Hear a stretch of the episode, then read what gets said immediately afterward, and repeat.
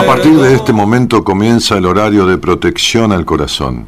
La permanencia frente a la radio depende exclusivamente del cariño que cada uno se tenga. Este programa trabaja con las emociones. Cualquier semejanza con la realidad es tu responsabilidad, ya que solo vos podrás afrontar lo que fuiste, lo que sos y lo que querés ser ante un imprevisto impacto con ciertas verdades que desconocías. Entendemos que quizás hayas estado huyendo demasiado. Es hora de dejar de escapar. Gracias por volar con buenas compañías. Con ustedes, Daniel Martínez. Hola, buenas noches, ¿cómo estás? Da igual donde quieras ir, da igual si quieres llegar, cuanto más lo quieras, más problemas. Da igual si lo quieres ya o para dentro de un mes. Da igual, de verdad, siempre hay problemas. Da igual si intentas correr o si decides volar. Da igual, de verdad, el tiempo se frena. Da igual si intentas huir del monstruo en sueños verás. Cuanto más lo quieras, más te frenas. Pero hay una cosa que te quiero decir. Y es que no decaigas. Siempre habrá un hueco para ti y para mí. Y si lo sientes de verdad, rompe tus cadenas. Enséñale al mundo lo que corre por tus venas. No quieras vivir de espaldas a tus miedos. Míralos de frente y verás que no son feos. Si lo sientes de verdad, rompe tus cadenas. Enséñale al mundo que en tu mundo no hay fronteras. No quieras vivir de espaldas a tus miedos. Míralos de frente y verás que no son feos. Abraza fuerte a tus miedos. Abraza fuerte a tus miedos.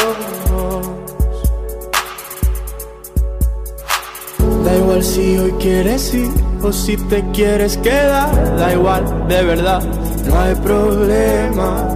No tienes que contentar a nadie que no sea ti. Da igual, de verdad, son sus problemas.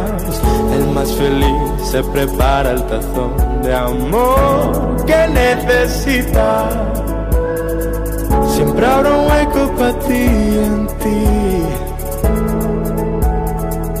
Y si lo sientes de verdad, rompe tus cadenas.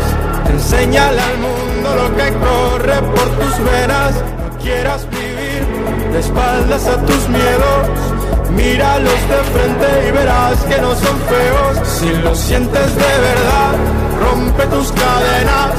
Enséñale al mundo que en tu mundo no hay fronteras. No quieras vivir de espaldas a tus miedos. Míralos de frente y verás que no son feos. Buenas noches a todos, buenas noches a todos. Romper cadenas, no, no, no vivir de espaldas a los miedos, decía la canción y, y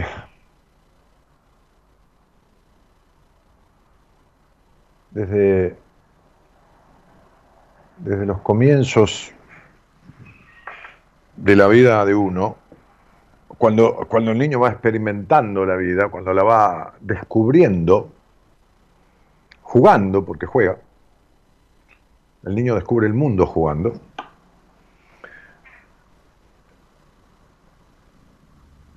no tiene miedo. En realidad,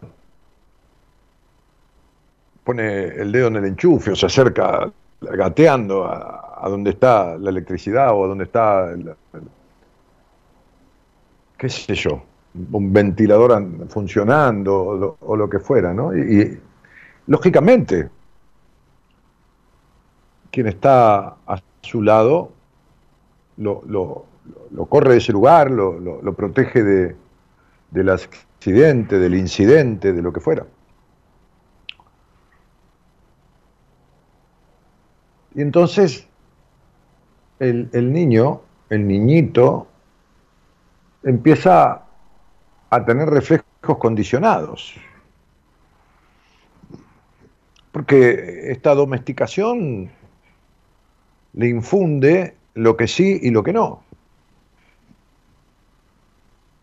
Siempre recuerdo el mismo ejemplo, ¿no? Cuando yo tenía mm, aproximadamente 30 años, 28 años, 30 años, me regalaron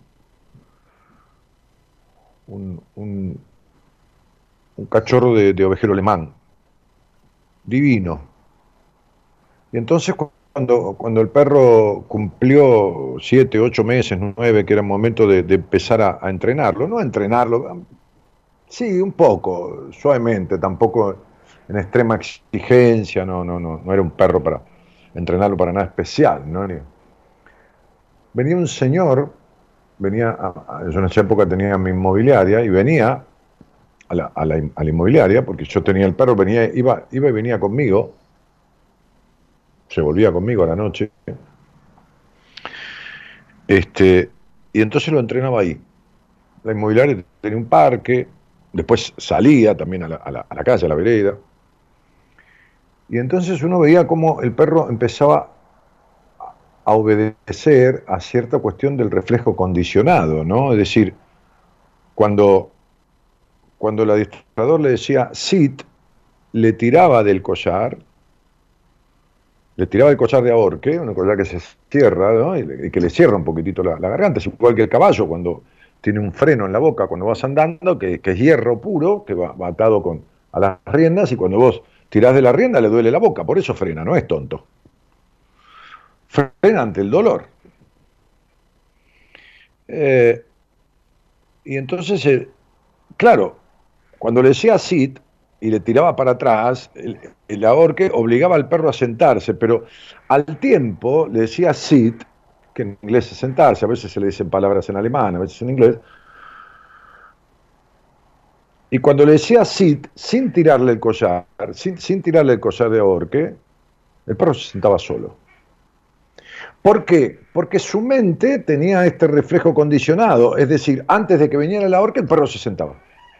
Lo mismo cuando le decía down, que era acostarse, o, junto, que era junto a la pierna, caminar junto a la pierna, con diferentes situaciones de tensión donde el perro aprendía. Entonces, ¿qué, cuál era la cuestión? Y el temor, al, el temor al dolor, pero no el miedo. Porque, porque el perro con miedo después no, no es un perro de defensa. Entonces, una cosa es que el niño, por reflejo condicionado, aprenda a tener temores y otra cosa es que se llene de miedos. Y cuando se llene de miedos, se impide en la vida. Se impide, busca ser perfecto, se impide y, tiene baja confianza, que es lo mismo que buscar ser perfecto. Buscar ser perfecto es tener baja confianza en uno. Estos extremos que se juntan, ¿no? son extremos que se juntan. Hoy le explicaba a una chica que, que, tuve una entrevista, que ni me conoce, pues yo había atendido a la hermana, este, y no, escuchó el programa nada, ¿no? La hermana le insistió, tener que tener una entrevista con este señor, qué sé yo. Este, y yo le explicaba a esta chica esto que suelo explicar, que es habitual en las charlas que se dan, que, que el extremo, que todos los demasiados son malos, ¿no? Entonces, este, al principio se resistía, porque hay una resistencia de uno, ¿no? Una resistencia, se oponía a determinadas cosas que yo le explicaba, y le dijo en un momento, si, si vos querés yo te doy la razón y listo, y quédate como estás. Quédate con tus miedos paralizantes, con tus fobias, quédate con todo esto. Y tenés razón vos, total. Si vos sabes más que yo. Entonces empezó a aflojar empezó a aflojar y terminó llorando. Terminó de, sacando una profunda tristeza en donde esa dureza y esa coraza esconden su debilidad. Entonces yo le explicaba que, que los demasiados son malos, que el ser sobreprotegido es tan dañino como el ser desconsiderado. Demasiada protección y demasiada desconsideración son los dos extremos. Demasiado pasar hambre y demasiado comer son los dos de más, es demasiado. Así que demasiado miedo es de más. Y entonces así uno se va eh, distorsionando, se va alejando de sí mismo, se va perdiendo de sí mismo. perdiendo de sí mismo. Y entonces busca reparo, ¿no? Hay personas que buscan reparo en, el vínculo, como, un vínculo de, pareja, eh, protector, eh, sobreprotector, esto, que lo otro, porque sienten como... Y por eso las personas se quedan en vínculos distorsivos. Hay personas que entonces buscan el reparo y, la protección, la sensación de desprotección en el dinero. Entonces van al dinero, al dinero, al dinero. Hay un, famoso eh, psicólogo inglés, que no me acuerdo el apellido, yo, yo tengo idea que era James de apellido. Tengo, tengo esa idea. Pero bueno, no importa. Lo que importa es lo que el tipo dijo eh, una vez con respecto a un tema. Todos decimos muchas cosas, pero algunas quedan en alguien, ¿no? Y a mí me quedó esa frase que, en realidad este, la, vi realmente en mí y la veo realmente en un montón de, de, personas, ¿no? Es decir, la vi realmente en mí en una época de mi vida y decía, lo material está ligado a lo emocional y viceversa.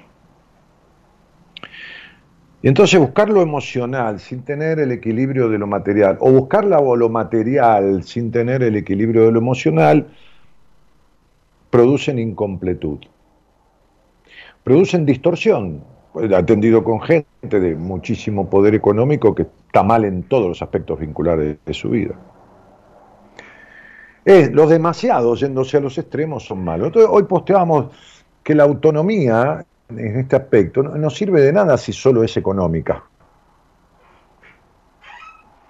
Yo tengo, eh, ustedes saben que pacientes tengo femeninas, después personas en entrevistas, estoy teniendo muchos hombres, muchos varones, si quieren, porque varones, mujeres, vamos a, separar así para entender más claro.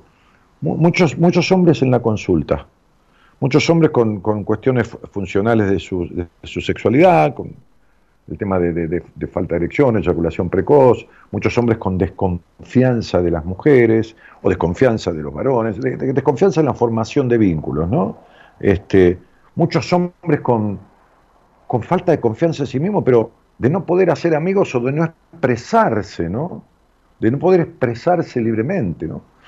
Este, es muy loco, ¿no? Porque Ustedes fíjense que, bueno, justamente ayer fue el Día de la Mujer, hoy fue el día en que falleció mi madre, ¿no? Mi madre, eh, hoy fue, digo, el 9, ¿no? Mi madre era como muy festejadora del Día de la Mujer. Yo me enteré después, ¿eh? Este, cuando ella estaba a punto de morirse, yo no sabía, este, pero, pero ella era muy reservada para esta cuestión. Todos los 8 de marzo, Día de la Mujer, se juntaba con algunas amigas para brindar por eso. Este, qué cosa, ¿no? Pues yo, he defendido muchísimo a las mujeres en mi vida. Este, hablo de cosas que, no se hablaban habitualmente desde hace muchísimos años. Yo he instalado, eh, y, no tengo falsa modestia, el tema de entender, y lo he instalado en muchos psicólogos de mi equipo y del exterior y, del país que atiendo, que los abusos emocionales sobre las libertades, el meter miedo a la libertad, como el libro de Eric Fromm, El miedo a la libertad, este, este, es peor que un abuso físico sexual, mucho peor, mucho peor.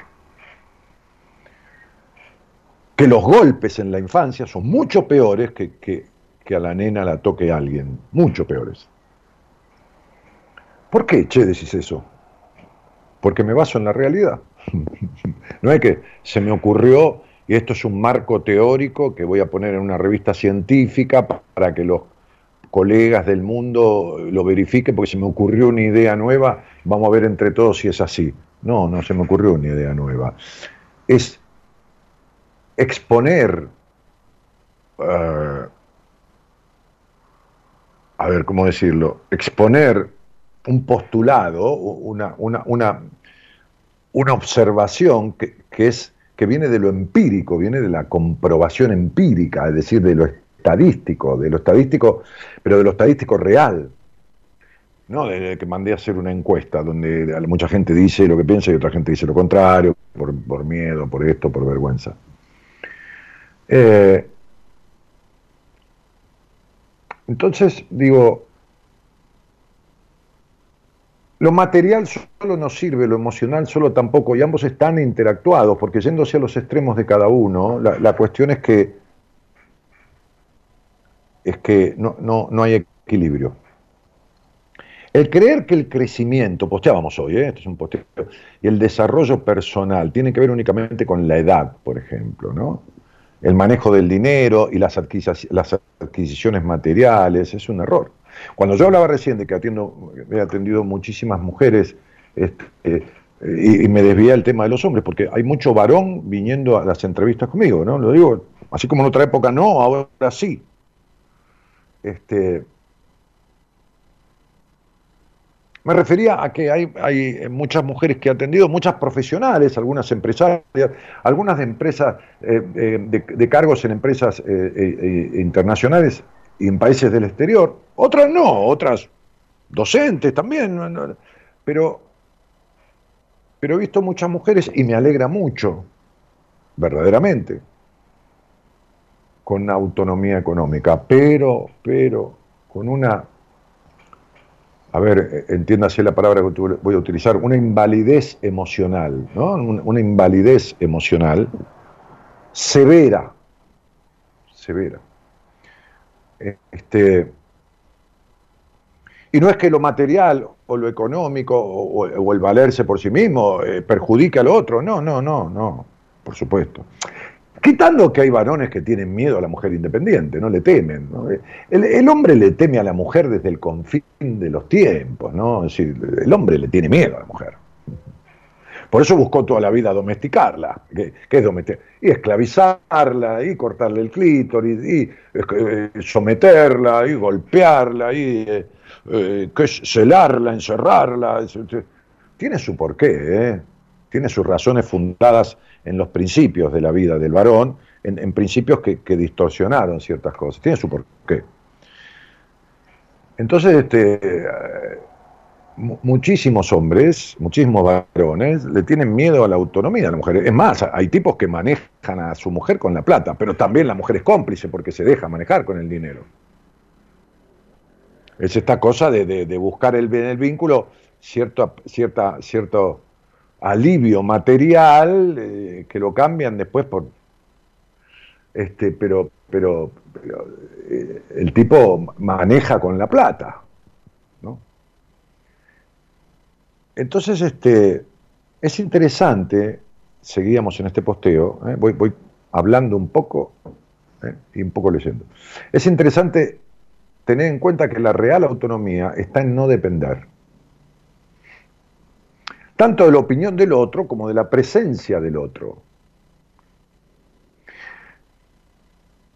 Casualidad no, de, todo el plantel, digamos, en el sentido amoroso de pacientes que tengo en este momento, yo diría que un 40, por ahí un 40% de ellas este, le cuesta la expresión, le cuesta la expresión en público, le cuesta expresarse por miedo a que le contradigan, y no estoy hablando de, de, chicas de, de, 15 años o de 20 o 18, no estoy hablando de mujeres de 30, 40, 50, 60 y 70. Tengo una mujer que tomé de, de 70 años, con muchísimos años de terapia encima, muchísimos. Eh, el tema de expresar, el tema de, la opinión del otro como de la presencia del otro, ¿no? Es, decir, no envolverse en vínculos que al final de cuentas terminan opacando los deseos personales al punto de dejarlos de lado.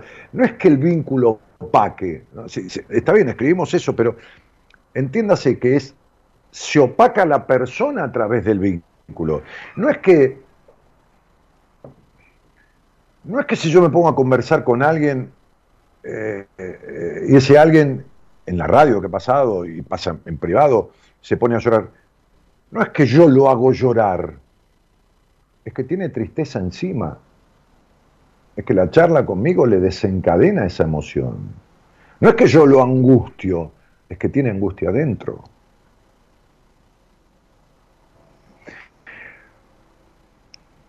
Entonces, cuando alguien se opaca, opaca sus deseos ante, el vínculo, ante la presencia ajena, quiere decir que emocionalmente está descolocado y que se opaca a sí mismo, porque como he dicho muchas veces, uno tiene dos maneras de hacerse daño. Pegarse un martillazo en el dedo o pedirle a alguien que le pegue el martillazo en el dedo. Es decir, uno puede opacarse a sí mismo, uno puede desconfiar de sí mismo, uno puede sentir baja estima por sí mismo o puede juntarse con alguien que se lo haga sentir.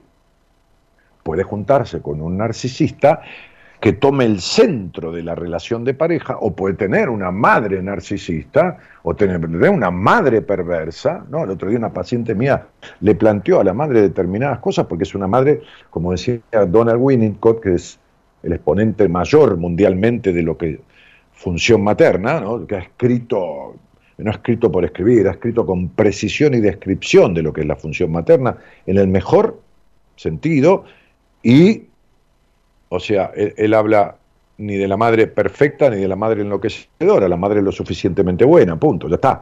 Pero, pero después alterna sobre los otros tipos de madre. Y esta, esta pacientemente es una madre enloquecedora. Entonces le planteó determinadas cosas que, bueno, ya es grande y para que la madre interfiera.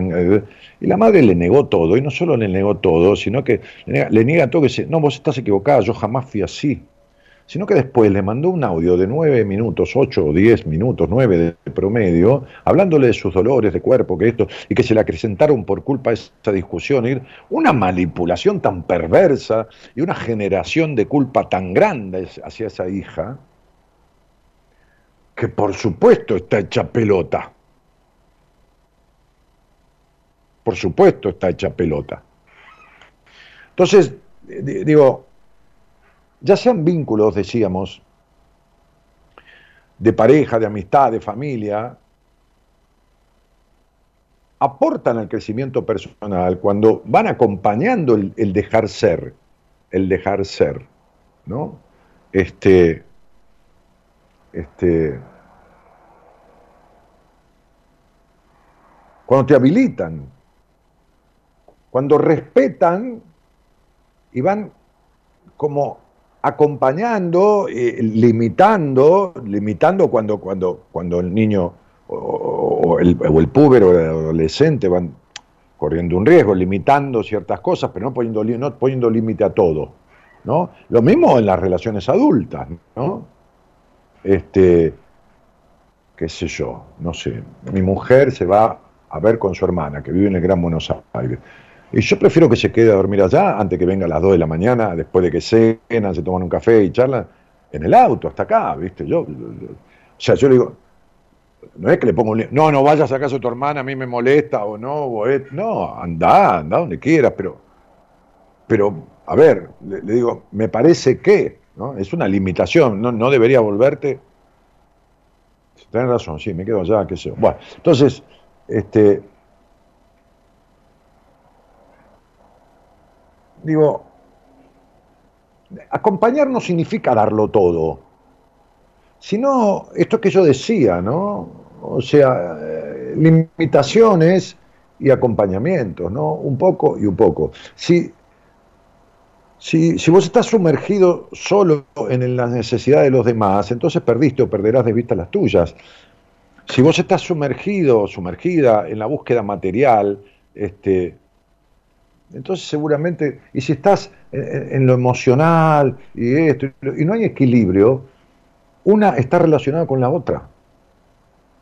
Muchas veces me ha pasado, me acuerdo de una, de una, de una odontóloga, que, estábamos, no promediando, ya terminando, o, gran parte cumplida de su proceso, yo ya venía viendo los avances, y un día me dijo, Nunca, y me nombró una famosa prepaga médica, ¿no? para la cual ella trabajaba para varias, pero nunca me depositaron una cantidad de dinero, es impensado. Encima, una colega me llamó para ofrecerme trabajo o un contrato con esto, con lo otro. Y yo le dije, porque lo emocional tiene que ver con lo material.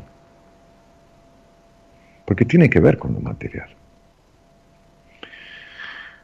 Entonces, bueno, te, dejo esto como, qué sé yo, como, como esta manera mía de, de, de, de, hacer un posteo a la tarde, que lo hablamos a veces con la productora, a veces con mi mujer, este,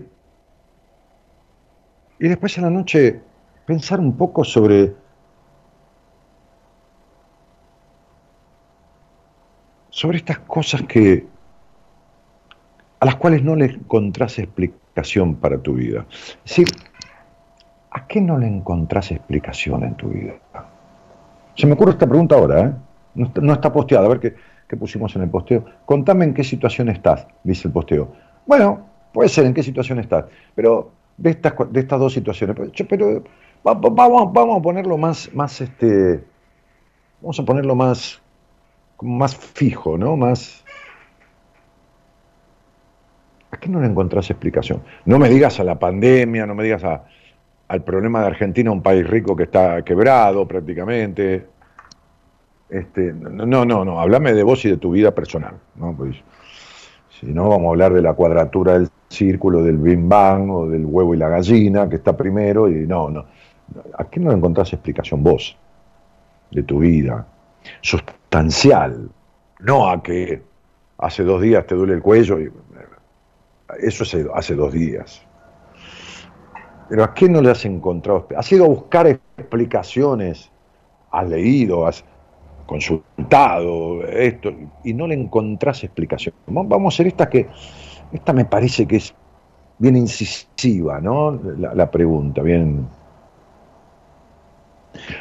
Bueno, de, paso, miren, eh, discúlpenme, pero me, mandan mensajes en Instagram, me preguntan muchas veces, me, me preguntaron varias personas por el curso que a partir de Buenas Compañías es gratuito de, ingreso, que después si querés ingresar, si querés no ingresás, no te comprometes nada, a la carrera de consultor psicológico. El otro día hicimos un programa con la directora académica, con la, con la secretaria eh, administrativa de, la, de la institución, que es donde yo estudié, y entonces, este, bueno, nada, como un pequeño, qué sé yo qué, atención ante esa publicidad, digamos, este, este, las personas que vayan a través del programa inscribirse ya en el curso de, ingreso, donde se explica claramente qué es la carrera, la parte legal, los alcances, qué personas pueden atender un consultor psicológico, qué esto, qué lo otro, qué acá, qué allá.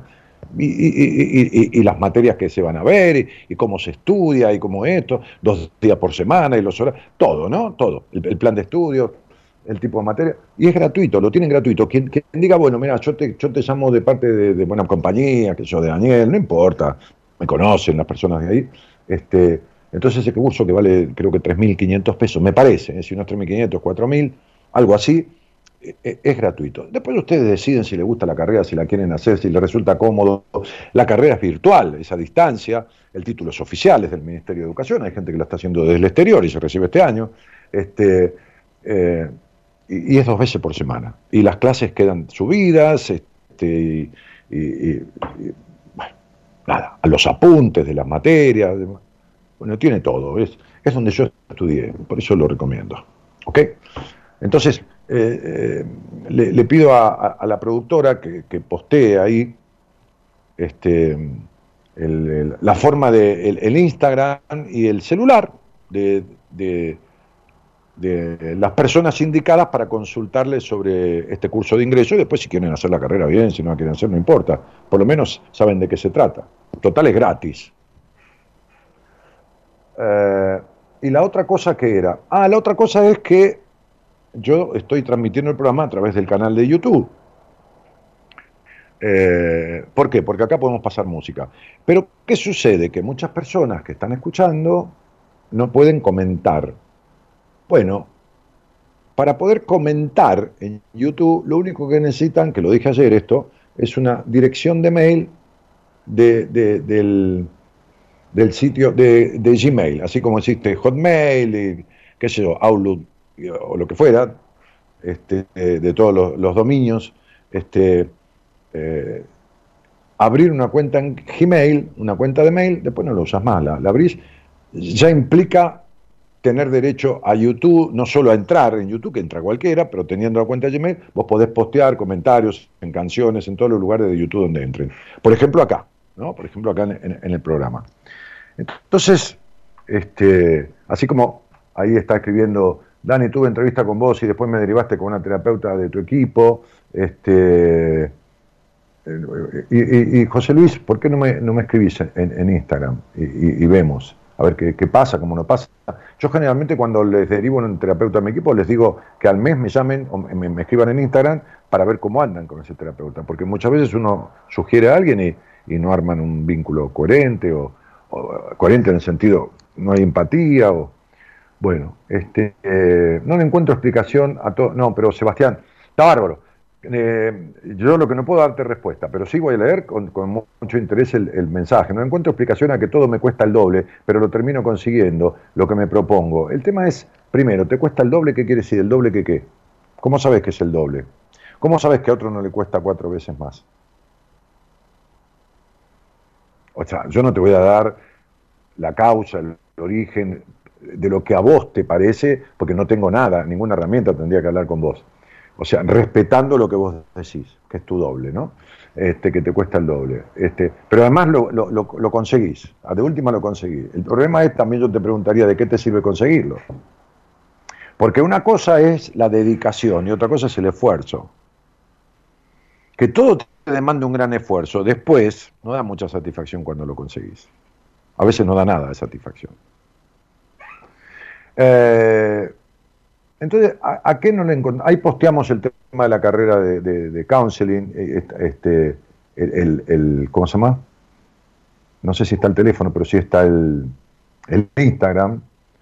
Eh, no se lee el teléfono, él o, sí se lee, y yo no lo estoy pudiendo ver acá. Bueno, eh, no le encuentro respuesta, dice Jessica, que no encuentro laburo y estoy muy encerrada.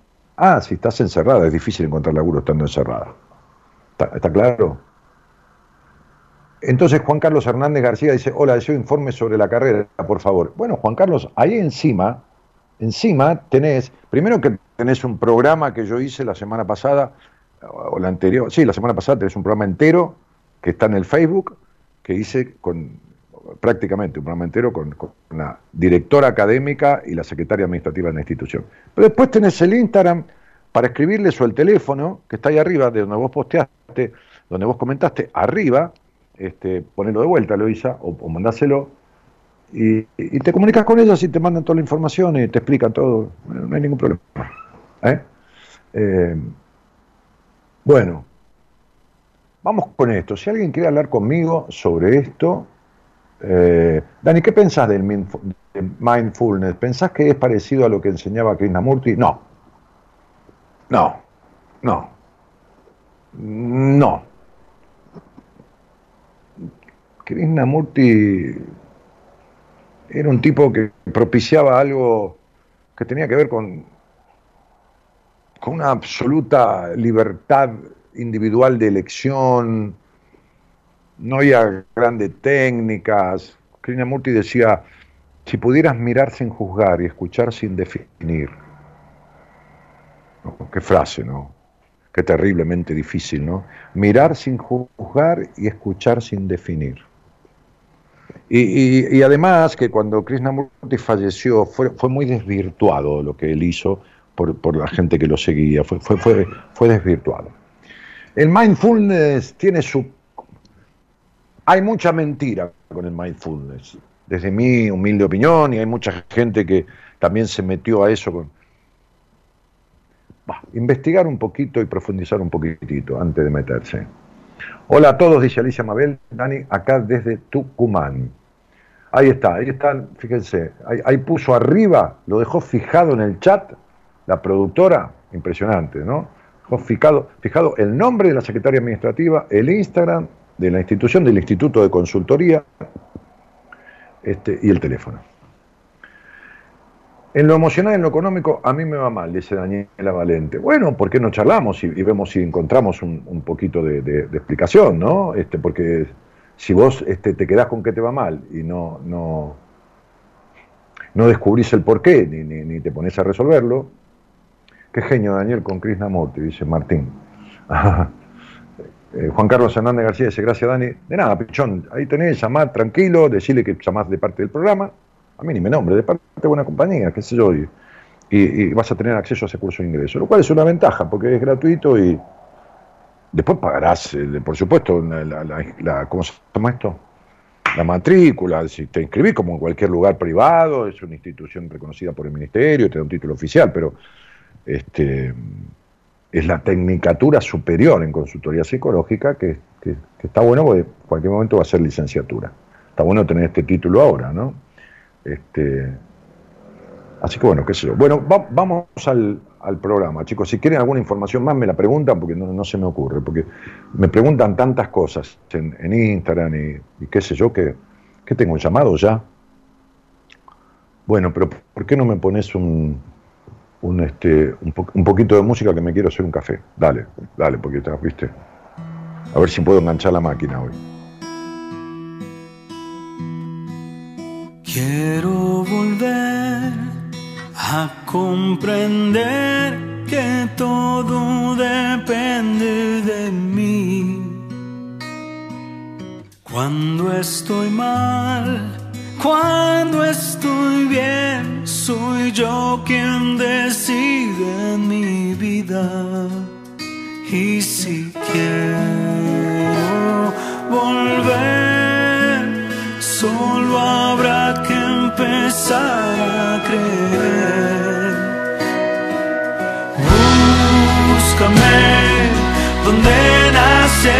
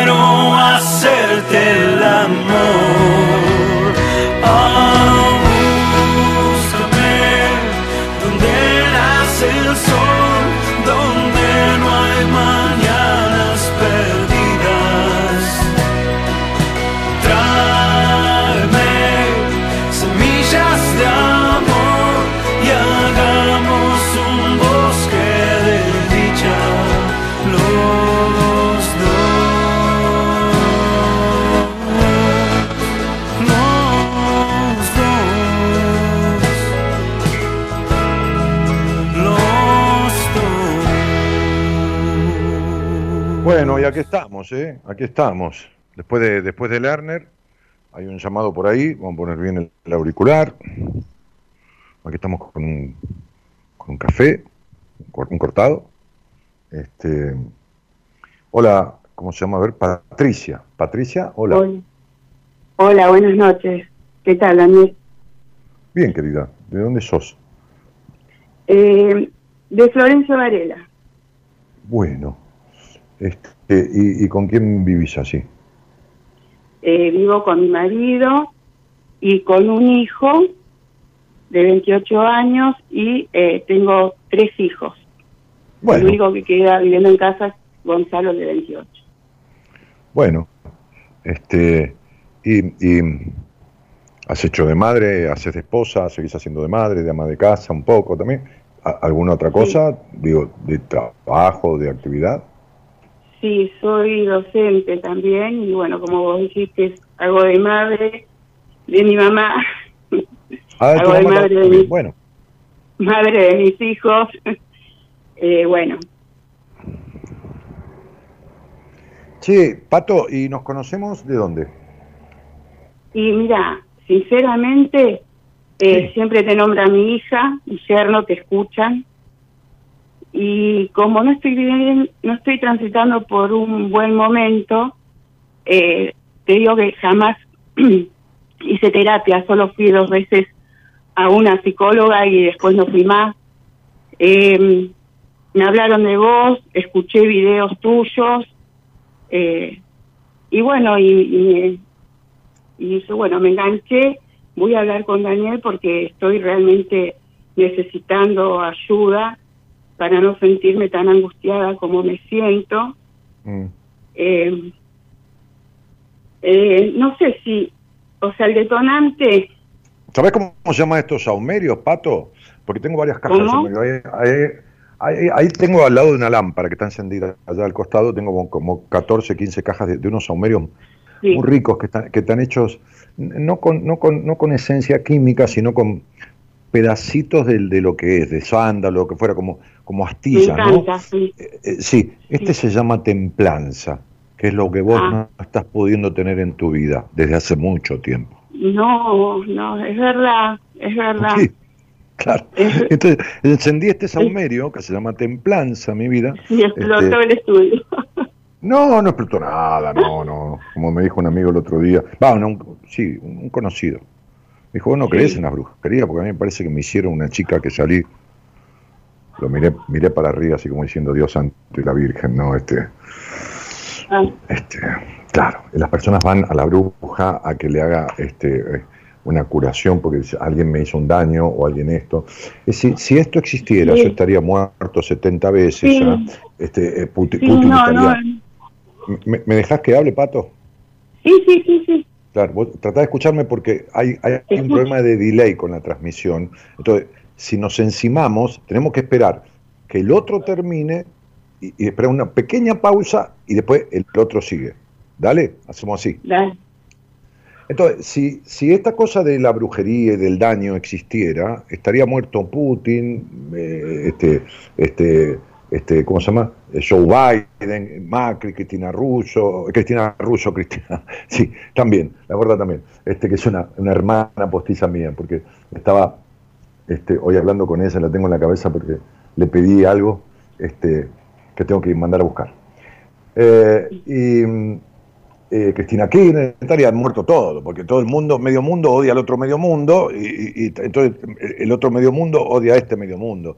Entonces, la, creencia en la cosa mágica, negativa, es buscar la solución por el lado de lo insolucionable, porque ni- nadie te va a quitar ningún daño, porque no hay nadie que te lo pueda hacer. Ahora, me vengo a esto porque con el saumerio no explota nada, simplemente es un aroma, es, a veces es alguna esencia, alguna, alguna, como te decía, astillitas de algún, o de sándalo, de- o de palo santo, o de lo que fuera, este, em, o de incienso, que cambia el, un poquito el clima del lugar, la energía. Pero aproveché que se llama templanza para decirte que lo que no tenés y no tenés de hace muchísimo tiempo es templanza en tu vida. Sí, tal cual, así es.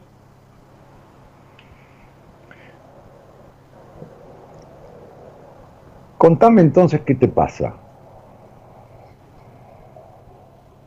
Bueno, eh, eh, hace nueve meses que falleció mi papá, ¿no es cierto? Eh, pero eh, desde el 2017 estábamos yendo con mi hermana, seguimos yendo a cuidarla a mi mamá, que quedó sola, y yo siento que eh, mi mamá absorbe toda mi energía manipulándome. Eh,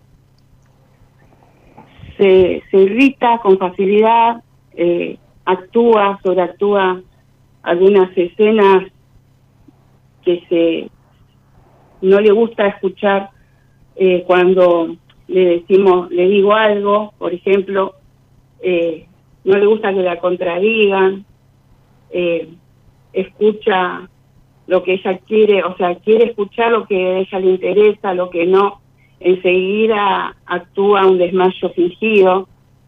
Eh, me peleo mucho, también siento que la amo mucho, que, que hago demasiado por ella, más que por mi propia familia, y ella me deja eh, como una maltratadora.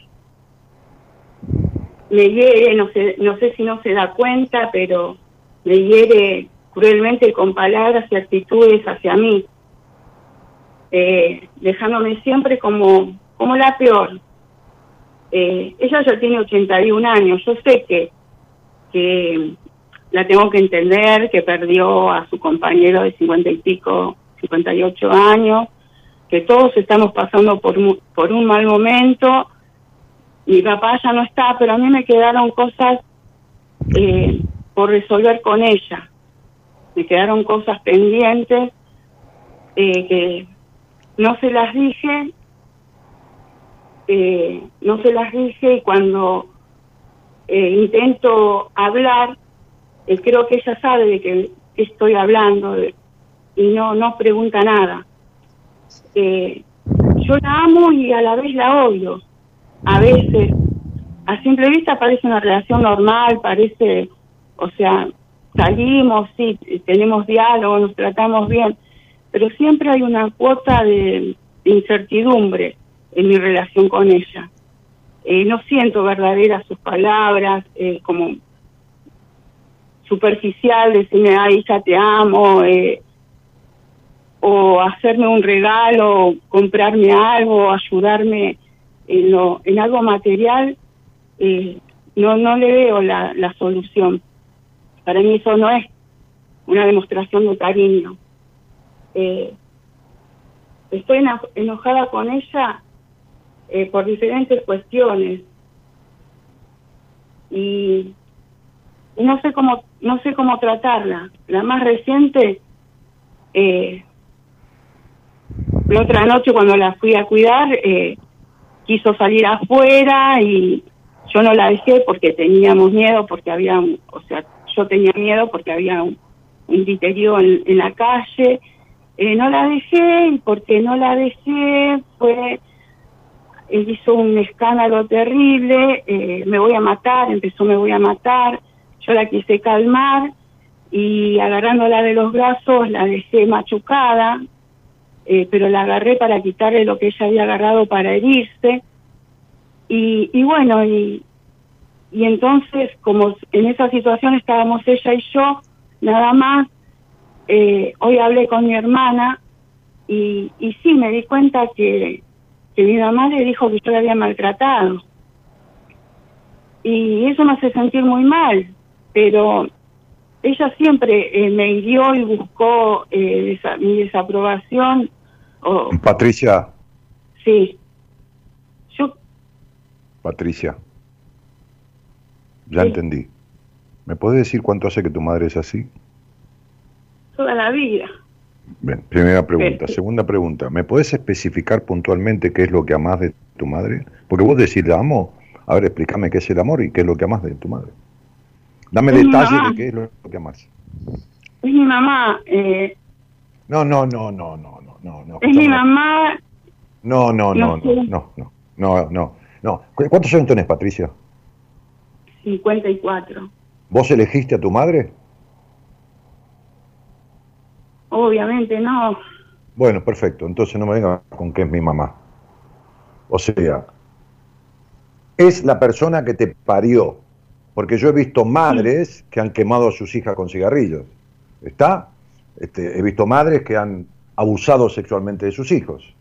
He visto madres, o sea, eh, bueno, no importa. Entonces a mí no me digas, es mi mamá.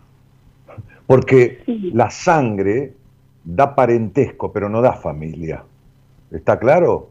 O sea, vos sos la hija de doña Marta Pérez. para el registro civil, eh, para los documentos de identidad y cuando vas a hacer una escritura, una escribanía. Ahora, como dice la frase, muchas veces más vale un amigo lejos que un pariente cerca. Entonces a mí no me vengas a decir que la amás porque es tu mamá, porque esa es la ridiculez más grande que una mujer de tu edad puede decir. Sí. ¿Cuál es la base por la cual vos amás a tu madre? ¿Qué son las cosas amables de tu madre? Decímelas, dale. Porque la- entonces si no estás insultando al amor, si no amás el maltrato, la, de- la, la- denostación, eh, la agresividad, la falsedad, la mentira, la manipulación, amás todo eso. ¿Vos enta- ¿Me estás diciendo que amás eso? No, no, no, No, no, entonces, no, lo entonces decime, entonces decime que cuáles sea- son, no, decime cuáles son las características que tiene tu madre para que vos la ames, porque el amor es una palabra muy grande para que vos la mancilles y la ensucies diciendo que tu madre es una manipuladora, perversa, generadora de culpa, este, denostadora, maltratante, eh, eh, y me digas que eso es amor, que amas eso. Entonces, quiero que me digas qué son las características por las cuales vos amás a tu madre. Te escucho.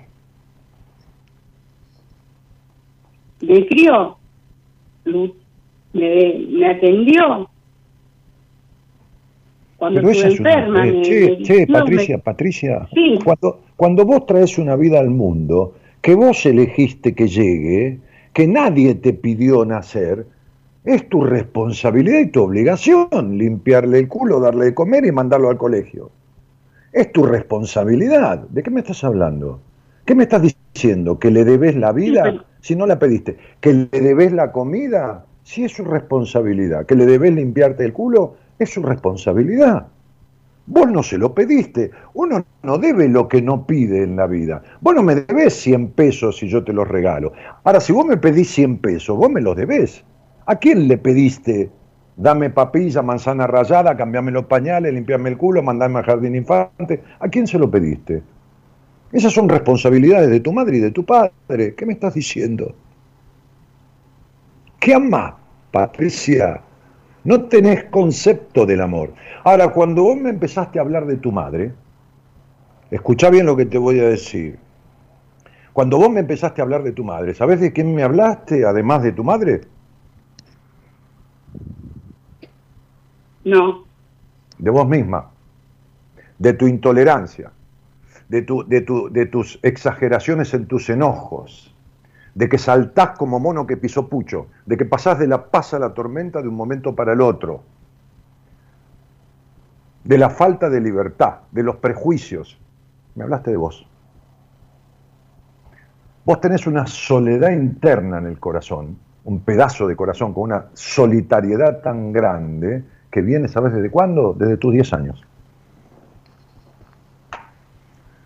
Y vos tenés una intolerancia tan grande porque fuiste criada en la intolerancia. Tu padre no existió en tu vida, pero no existió de no existir. O sea, no existió. Tu papá no existió. No importa si estuvo ahí, parado en la puerta todos los días. No importa si te dio de comer en la boca. No existió como padre en función paterna. No existió nunca. Tu papá jamás te protegió de esa madre y jamás habilitó. No hubo función de padre en tu vida. Vos necesitas sentarte con alguien, Patricia, porque venís viviendo en el camino contrario al que debes vivir, venís viviendo al revés y cada vez te alejas más de vos misma. Vos hiciste de todo cuando eras chica para ser tenida en cuenta y ser querida y nunca lo lograste. Por eso la soledad que tenés adentro.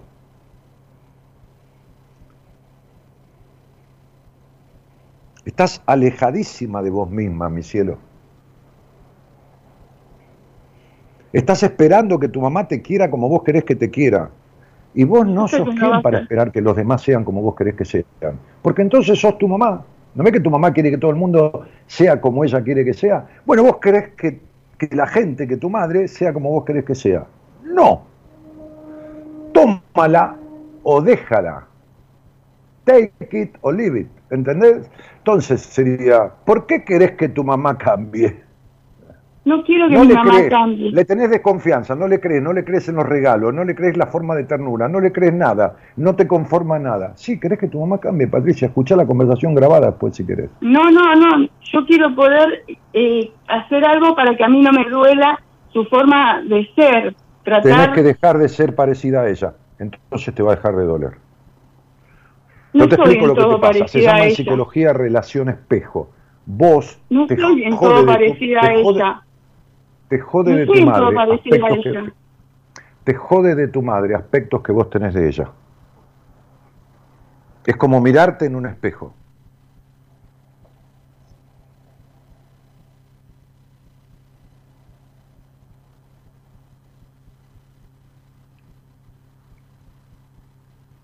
¿Me expliqué, mi cielo?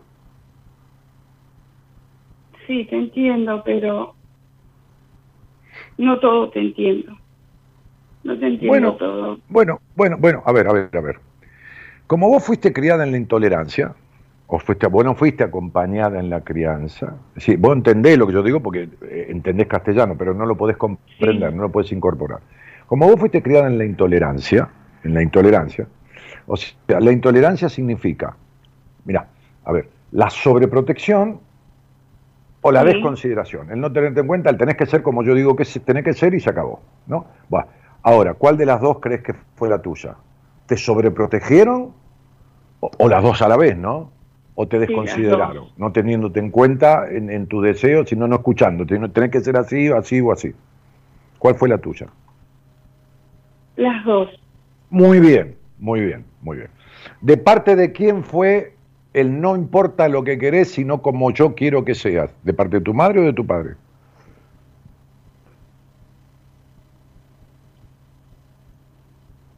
La desconsideración de mi mamá y la sobreprotección de mi papá. Eso es abandono de los dos lados, porque tu papá no te sobreprotegió. Tu papá te dejó a merced de tu madre y nunca intervino. Tu papá era un pollerudo al que tu madre dominó. ¿Me explico? Hola. ¿Se cortó o cortó ella? No se aguanta la conversación. No se la aguanta. Desconsideración, cuando se dio cuenta de lo que le estoy diciendo, sobre protección y desconsideración, se dio cuenta de las dos cosas. Se dio cuenta del abandono. Entonces no se aguanta la conversación. Esa es la intolerancia. Fíjate si se cortó o cortó por las dudas, porque hizo un pito.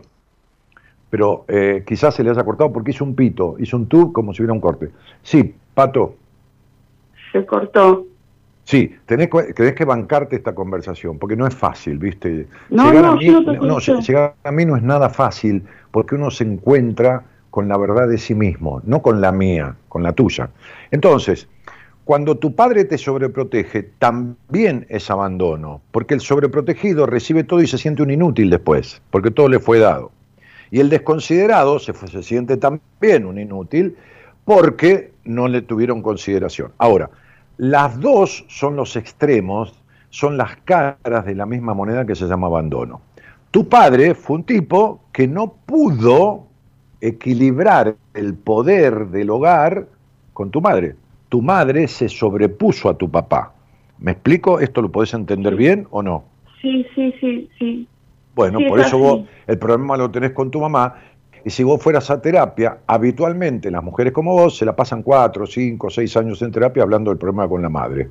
Y los terapeutas no se dan cuenta que el problema no es la madre, que el grave problema es el padre, porque el padre nunca interrumpió y nunca se interpuso y dio sana protección a esa, a esa hija con su mujer, diciéndole, a mi hija no la críes así. Esto tu padre nunca lo hizo. Tu padre no te sobreprotegió. Te abandonó en la crianza Bravo. de esta, ma- de esta madre intolerante y manipuladora. Entonces, lo primero que uno tiene que hacer eh, eh, como terapeuta es poner en el lugar mental del paciente, en el lugar mental, la comprensión de qué porcentaje de responsabilidad tiene la madre y qué porcentaje de responsabilidad tiene el padre en sus afectaciones. Y en tu caso es exactamente el 50% cada uno. Fíjate vos como vos mistificás y lo pones allá arriba a tu padre y la tenés abajo a tu mamá. No, sin embargo están parejitos los dos, mitad mitad cada uno.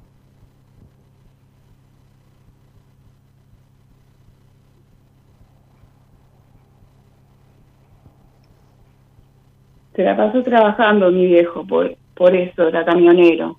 Puede ser que también sea eso. Si queremos justificarlo, lo justificamos. Si queremos lo justi- si querés lo justificamos, ¿eh? No, Yo te doy, no sé. te doy, no, te doy la justificación, esto, pero estaba para sobre, para sobreprotegerte, entonces. Para, para, para ser cómplice de tu mamá no estaba, pero para sobreprotegerte sí. No, Pato, no. Necesitas, este, viste que a tu madre le cuesta admitir las cosas, ¿no? ¿Viste que le cuesta? Sí, sí. sí. ¿Ves que te cuesta vos también? Es ¿Ves que, nunca me había, nunca me, o sea, no, no me imaginaba esto que me estás Ah, diciendo claro. con estas palabras. Claro, mi amor. Eh, Y bueno, mirá, ¿sabés cuánto tiempo fuiste niña vos? Cinco minutos.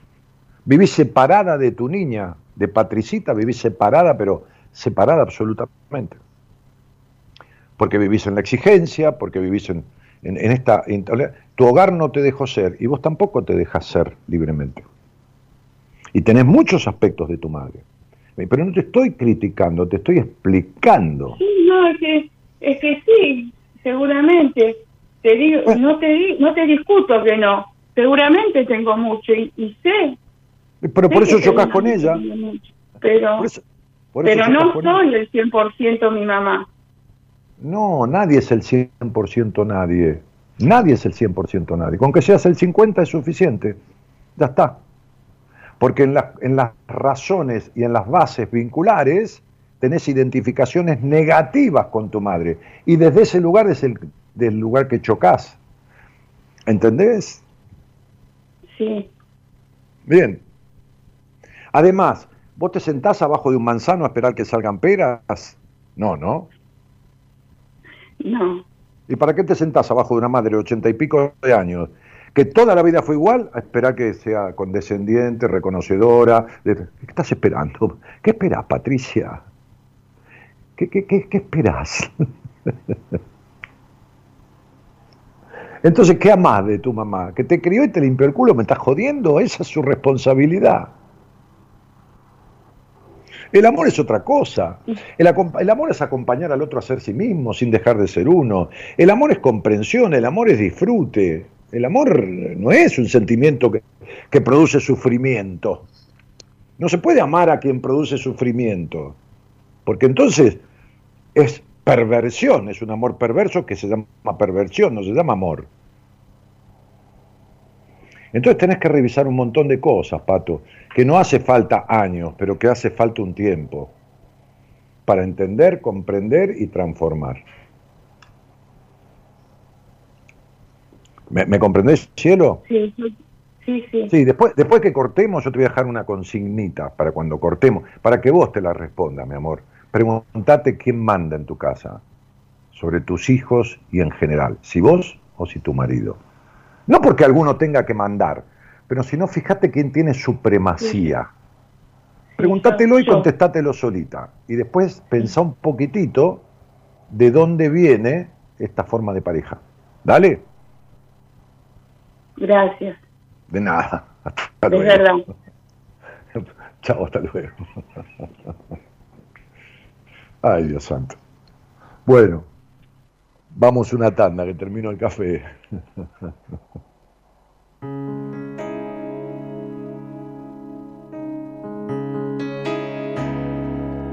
Yo quiero vivir todo, todo. Ah, no quiero lo perderme. íbamos a pasar entero. Nada, nada. Como la Yo a las flores. vivir todo, todo. No quiero perderme.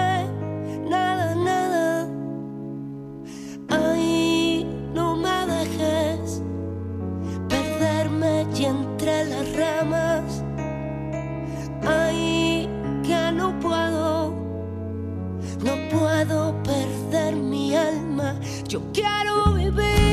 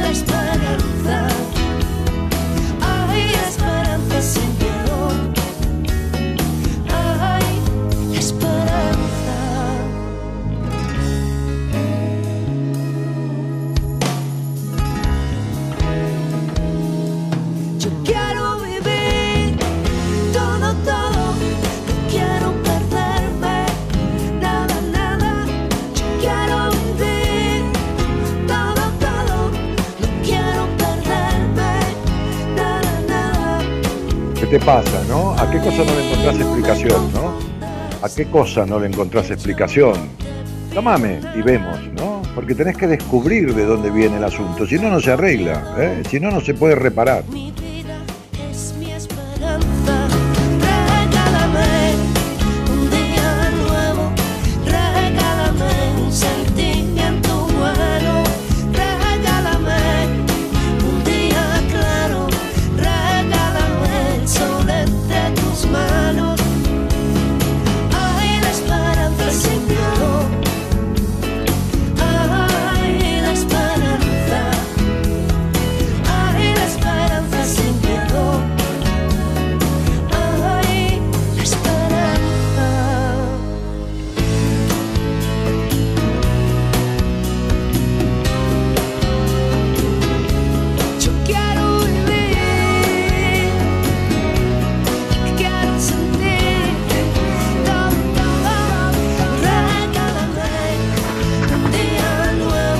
Regálame un día nuevo, dice, ¿no? Regálame una esperanza. Regalate un día nuevo. Regalate una esperanza. Eh, espera, que venga el otro, el príncipe azul, el de la película este, 50 sombras o, qué sé yo qué, que no existe, ¿no?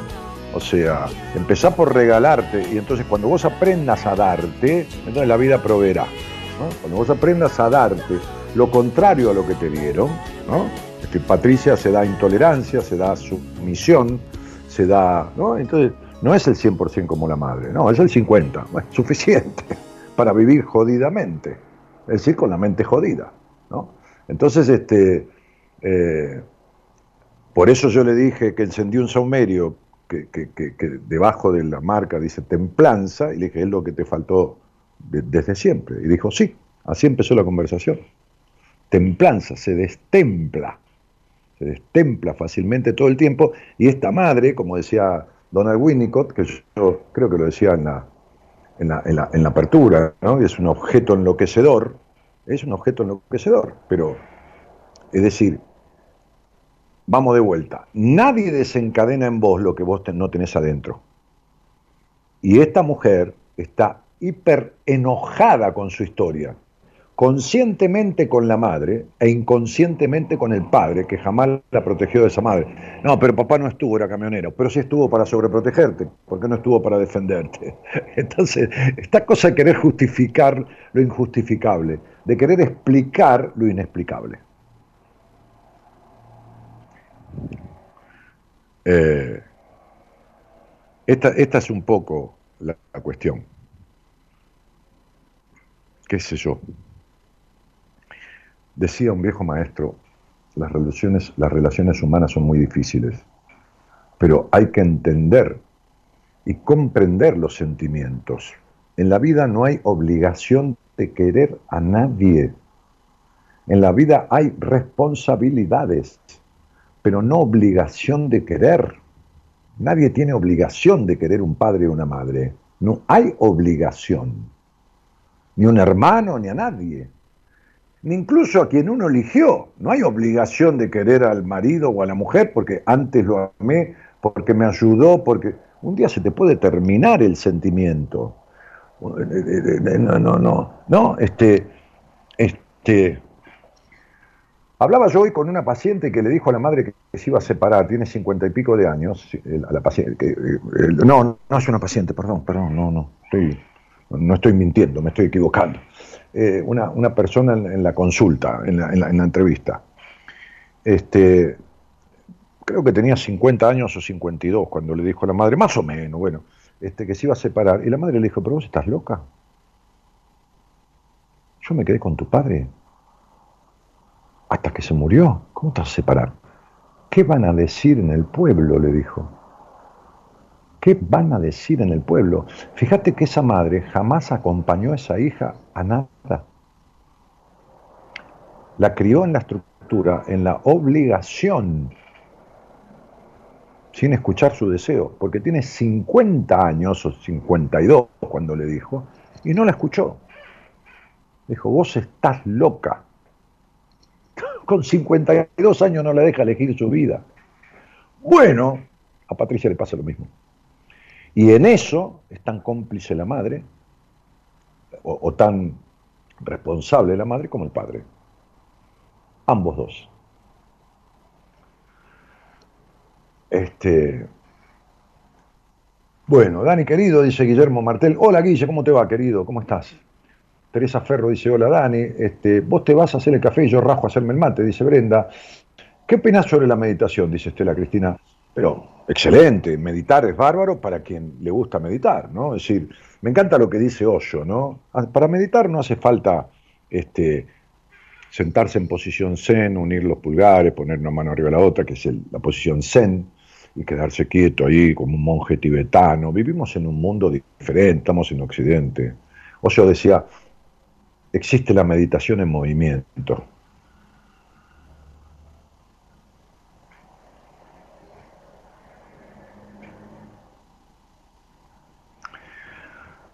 Es decir, yo opino que nada sirve para todo el mundo, que cada uno es un individuo y como tal debe ser tenido en cuenta y como tal debe ser tratado por el médico, que tendría que saber lo que tiene que ver lo emocional con lo físico y cómo las enfermedades del cuerpo tienen una concatenación con lo, con lo emocional.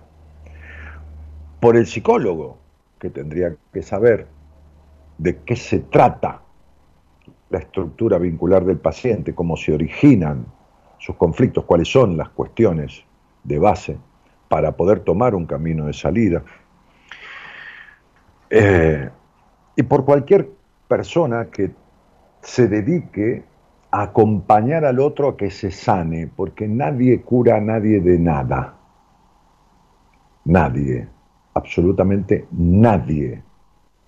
El que se sana es el otro. Uno lo acompaña y lo guía. Pero el que se sana es el otro. Entonces, si uno se va a operar, el que pone el cuerpo es uno, el que hace el tratamiento es uno, el médico colabora. Entonces yo le digo a mis pacientes, al principio el 100% del mérito es mío, pero promediando y, hasta el final el 100% es tuyo.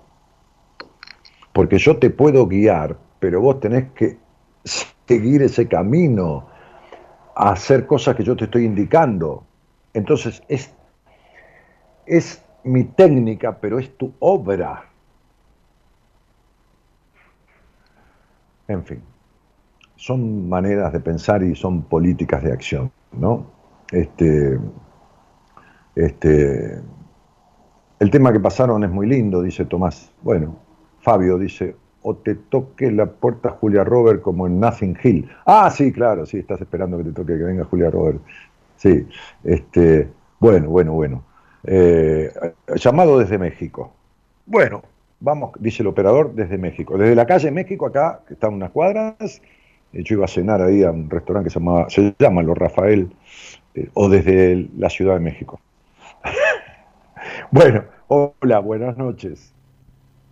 Hola, buenas noches. ¿Cómo estás, Elisa? Bien, algo nerviosa. Bueno, estás nerviosa porque estás viva. sí, ¿verdad? Claro, ¿verdad? ¿De, de dónde, ¿De dónde eres? De la Ciudad de México, de la De la, capital. de la capital. De lo que antes era el DF y ahora es la Ciudad de México. Exacto, ajá. ¿Y, y- y cuánto hace que, que te conectaste con buenas compañías? Pues la verdad tiene poco, ha de tener como unos seis meses más o menos. Ah, mira, ¿y, y cómo llegaste aquí? Por mi hermana. Ajá. ¿Y, Ajá, y tu hermana- hacía mucho más que escuchaba el programa? Sí, escucha el programa y de hecho te habló hace un tiempo. ¿Aquí, ¿Aquí al aire o en privado? Al aire y en privado. Ah, ok. Bueno, este. ¿Y, y, y con quién estás viviendo, Elisa? Eh, yo vivo con mis papás y con mi hermana. Muy bien. Y el único nombre que tienes, aparte de los dos apellidos, que no importa, no los digas, pero el único nombre es Elisa o hay otro nombre. Es el único nombre. Muy bien. ¿Y a qué te dedicas? ¿Qué haces, qué Soy haces estudiante de medicina. ¿Sos qué? Estudiante de medicina. Ah, mira. ¿Y, y- y estás en qué parte de la carrera? En el quinto año. Bien, muy avanzada. Bastante. ¿Sí? ¿Cuánto hace que empezaste? Uy, pues empecé hace seis años porque yo recursé el primer año. En primer año tuve muchas dudas acerca de si sí era lo correcto. ¿Lo correcto? Ajá, lo que yo quería o no me Ah. apasionaba bastante. Claro, claro, claro. Este. ¿Y cuál es el primer nombre de tu hermana? María, Ah, María. Eh, ¿Y cómo vas con la carrera? ¿Sentís que es lo tuyo y que, que- que- que vas por la senda de lo que le, le estás tomando cariño, pasión? sí, no. Eh, ahora estoy aquí en México, hacen algo que se llama internado y entonces son horarios muy pesados, muy, muy pesados. Pasamos más de 24 horas en el hospital. Claro, Y lo, pues que a se veces- llama, lo que aquí se llama residencia, digamos. Ajá, exacto. Y pues la verdad es que es bien pesado y tienes que soportar a veces malos tratos. Sí. Y últimamente, eso lo empecé en enero. Y últimamente me siento muy triste, o sea, diario llego a la casa a llorar, a pesar de que me gusta, no sé si estoy en, no sé si, si es mi lugar estar ahí. Mm. Y recibís malos tratos de los colegas, ¿no? De los mismos colegas que son superiores, en el sentido que ya son médicos hace años. Exacto, de los colegas, de las enfermeras, de todos. Ajá. Mira tú. ¿Y qué te trae a, a la charla conmigo, este, eh, eh, Elisa, que te, te agradezco el querer hablar conmigo, ¿no? ¿Qué, qué es lo que te trae? ¿Esto o, o alguna otra cosa? Principalmente esto, que lo vengo arrastrando desde enero, o sea, es un constante que me siento muy insegura. Yo siempre me he sentido muy insegura, siento que no Sí, sé claro. nada. Entonces, por, en el hospital a veces me preguntan, y si yo no sé, me siento muy, muy, muy, muy mal. O sea, pero de verdad mal. Y entonces, pues casi siempre llego, últimamente he llegado a mi casa diario a llorar, no me siento tan contenta. Y también tengo una relación, tengo novio, y siento que soy muy, a veces, ay, no sé cómo decirlo, pero como que quiero que me traten como si yo fuera una niña y no una adulta. Ajá. Ajá. Ajá. Fíjate tú. Veamos, vamos a hacerte algunas preguntas. Ok, sí. Eh, ¿Quién crees que de tu hogar ha sido de pensamiento rígido? Mi papá y un poco mi mamá. Eso es, muy bien.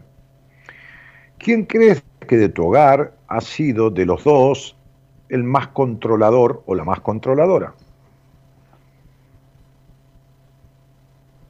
Ambos. Perfecto, muy bien.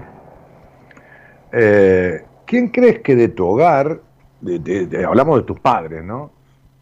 Ha sido el más prejuicioso? Mi papá. Muy bien. Y si tendríamos que hablar de las libertades, ¿quién crees que ha sido el más o la más castradora o el más castrador? Uy, yo creo que más mi papá, pero mi mamá también un poco. Claro. Y pues si no estaría casada con tu papá. Bueno, es que es una relación muy extraña la que ellos llevan. Ajá. Dime. Mi mamá tuvo cáncer hace un año. Ellos estaban divorciados. Eh, ya de hace añísimos, de hace 15 años. Mi papá ya no vive en la casa. Entonces, cuando Pero mi papá se entera que mi mamá tiene. Ajá, volvió, pero, o sea, no son pareja, son amigos, ¿no? Y entonces ambos viven en la casa, pero como amigos. Mi papá duerme en la sala, mi mamá duerme en el cuarto, y es un poco complicada la relación. No, no es como amigos.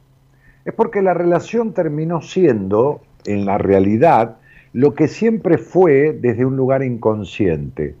Tu padre, un sustituto del padre de tu mamá, y tu madre, una sustituta de la madre de tu mamá, de tu papá. Y, lo- y- y- y- y entonces, este, ni, ni el padre tiene que dormir con la hija, ni la madre tiene que dormir con el hijo. Entonces están ocupando el lugar que tienen que ocupar dormir separados.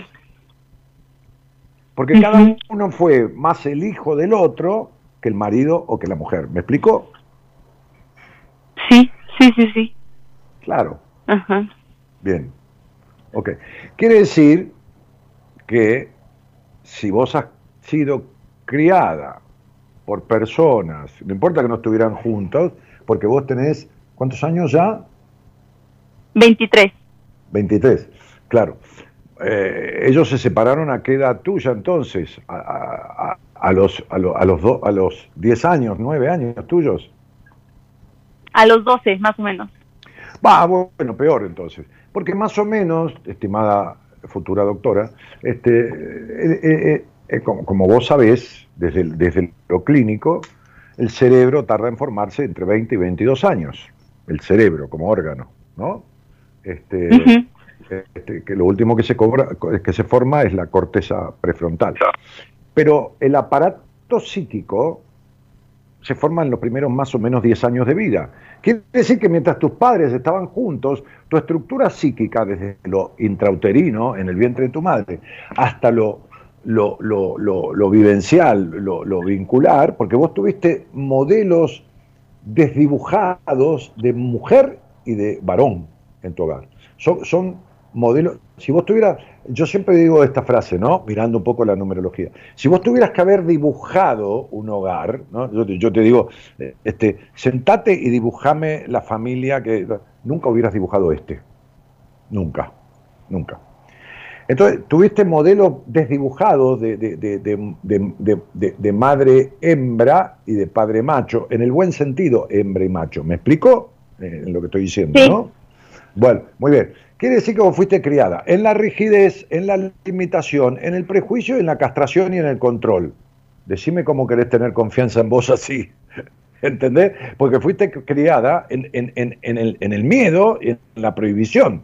No hay libertad. Entonces, ese es un destrato, un maltrato y un destrato. Por eso, como muchas veces el hogar representa cuestiones de familia, tenés destrato y maltrato, porque el trabajo, el- el- no el hogar, el trabajo, digo, perdón, este, el trabajo es como el segundo hogar, ¿viste? Uno, uno, uno cuando trabaja está más horas en el trabajo que en la casa, porque en la casa está más horas, pero está durmiendo, eh, no está consciente.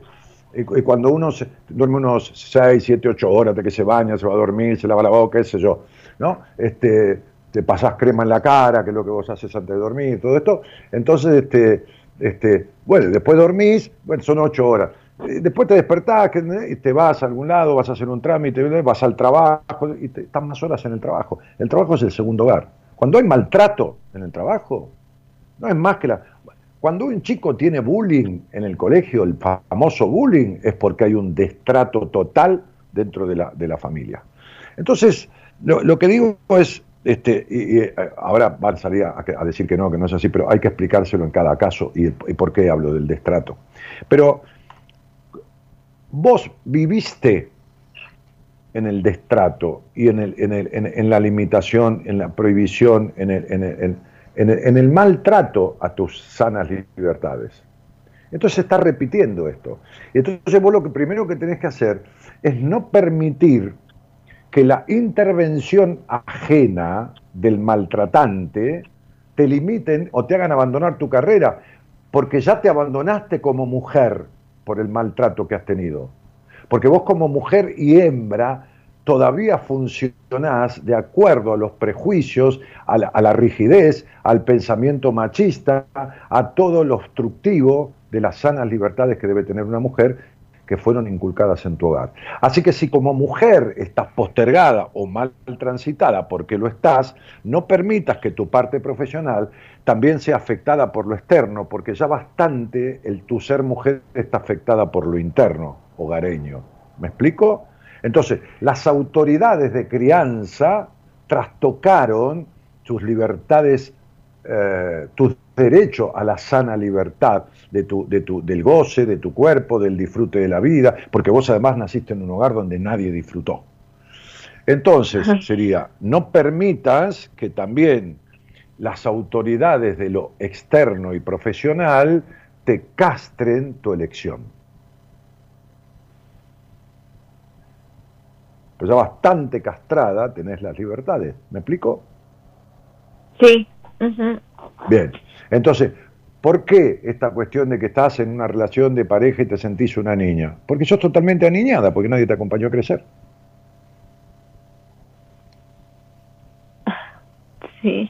Además, sos controladora, celosa, posesiva, demandante, Sí. caprichosa. ¿Por qué? Sí. Y porque, doctora, si, si un niño no tuvo una buena alimentación de chico, después aparecen afectaciones en, en- en- en- en la juventud, ¿no es así? O sea, falta de calcio, este, descompensación vitamínica, ¿estamos de acuerdo? Sí. Entonces hay que reforzarle su falta de calcio, su falta de, de- de determinadas vitaminas, hay que reforzárselas de grande, ¿no? Bien, sería, como vos no tuviste la atención o cierta dedicación que esperabas de chica, estás queriendo compensarlo exigiéndosela al hombre con el que estás. Como si fueras una nena que querés que papá, novio, te dé todo lo que papá no te dio. Y no es. El, el hombre no está en tu vida para satisfacer tus deseos. Bien. Entonces sería, este, vos tendrías que arreglar ciertas cositas para poder no exigir como mujer, porque tampoco tenés un hombre, varón, macho al lado, ¿eh? No, no. Vos no podés atraer un vínculo con un hombre, un varón, no importa si tiene 25 años, 24, 27, medianamente bien puesto, no se queda con una mujer como vos este, ni, ni- ni aguantar tus celos y tu posesividad. Ese muchacho tiene serias cuestiones en el vínculo con su mamá que no tiene resueltas.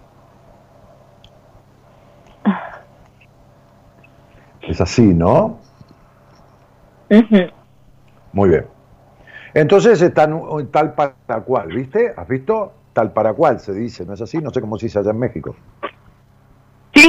Tal para cual. Ajá. Perfecto, muy bien. No, hay cosas que las decimos iguales, pero después hay otras muy diferentes, viste, que después yo tengo pacientes de México, tengo una... No, no, no. No, tu- tuve una, una psicóloga mexicana que, que estuve atendiendo que ya, este, ya, le di el alta. Pero, pero digo, este, eh, hay que arreglar cositas individuales tuyas, que, de las cuales todavía estás como te criaron. Y ya está, es buena época, ¿viste? Este, porque, porque si no vas a ser una médica muy lineal, una médica muy de- de manual, como del libro, como que tal cosa es tal cosa, no vas a tener una mirada amplia sobre el paciente, una mirada holística. ¿Me explico? Una mirada integra- integrativa.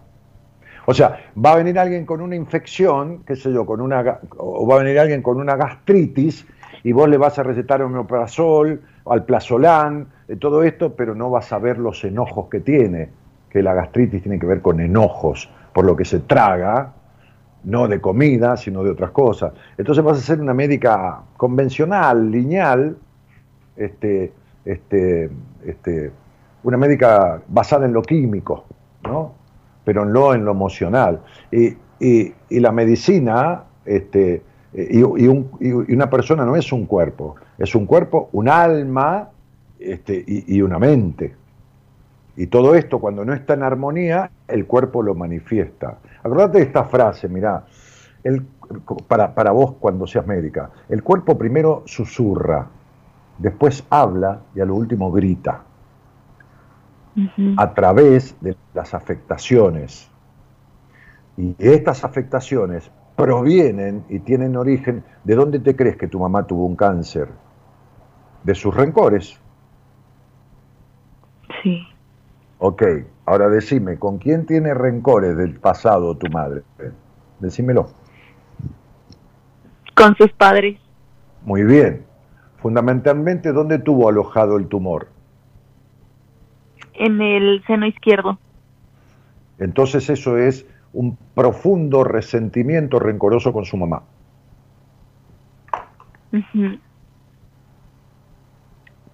Bueno, Y a, a mí a veces me da miedo también desarrollarlo si no me ocupo. a ver, doctora, la cosa es así. Hay una tendencia genética, hereditaria, que no es absoluta, porque la medicina no es una ciencia exacta, ¿correcto? No es matemática. La psicología tampoco. Menos todavía. La psicología, porque la psicología no tiene aparatos, no, hay una tomografía computada de la psiquis, ni una resonancia magnética. Entonces, yo no, yo no puedo operarle la psiquis a alguien y sacarle el trauma. Eh, eh, entonces, sí puedo intervenir sobre su psiquis, pero, pero desde la palabra, desde la conductividad, desde un montón de cosas. Entonces, eh, digo, hay una tendencia genética hereditaria a las enfermedades, pero se necesita desarrollar una emocionalidad que despierte esa tendencia. ¿Me explico? Quiere decir que si vos no sanás tus resentimientos y tus tremendos enojos con tus referentes paterno-materno, es posible que despiertes alguna cuestión que se parezca o que agarre para otro lado porque tenga que ver con estas emociones, porque vos tenés enojos muy fuertes guardados. El punto es si lo sabés. Sí, soy muy rencorosa. Ok, perfecto. No sos tanto. Yo te voy a decir por qué no sos tan rencorosa, porque lo estás reconociendo. Nadie que reconoce algo en sí mismo es tanto como lo está diciendo. ¿Ok?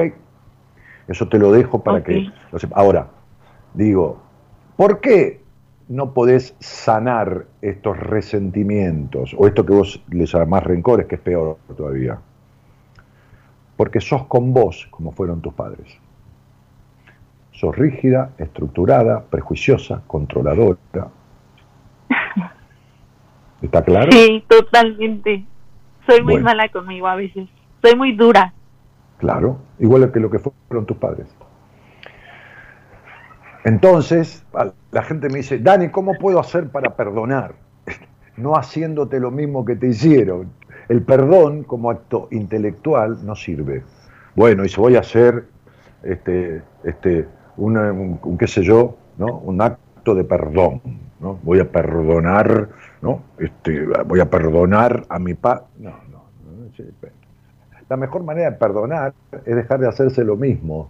Entonces el padre y la madre quedan en el pasado.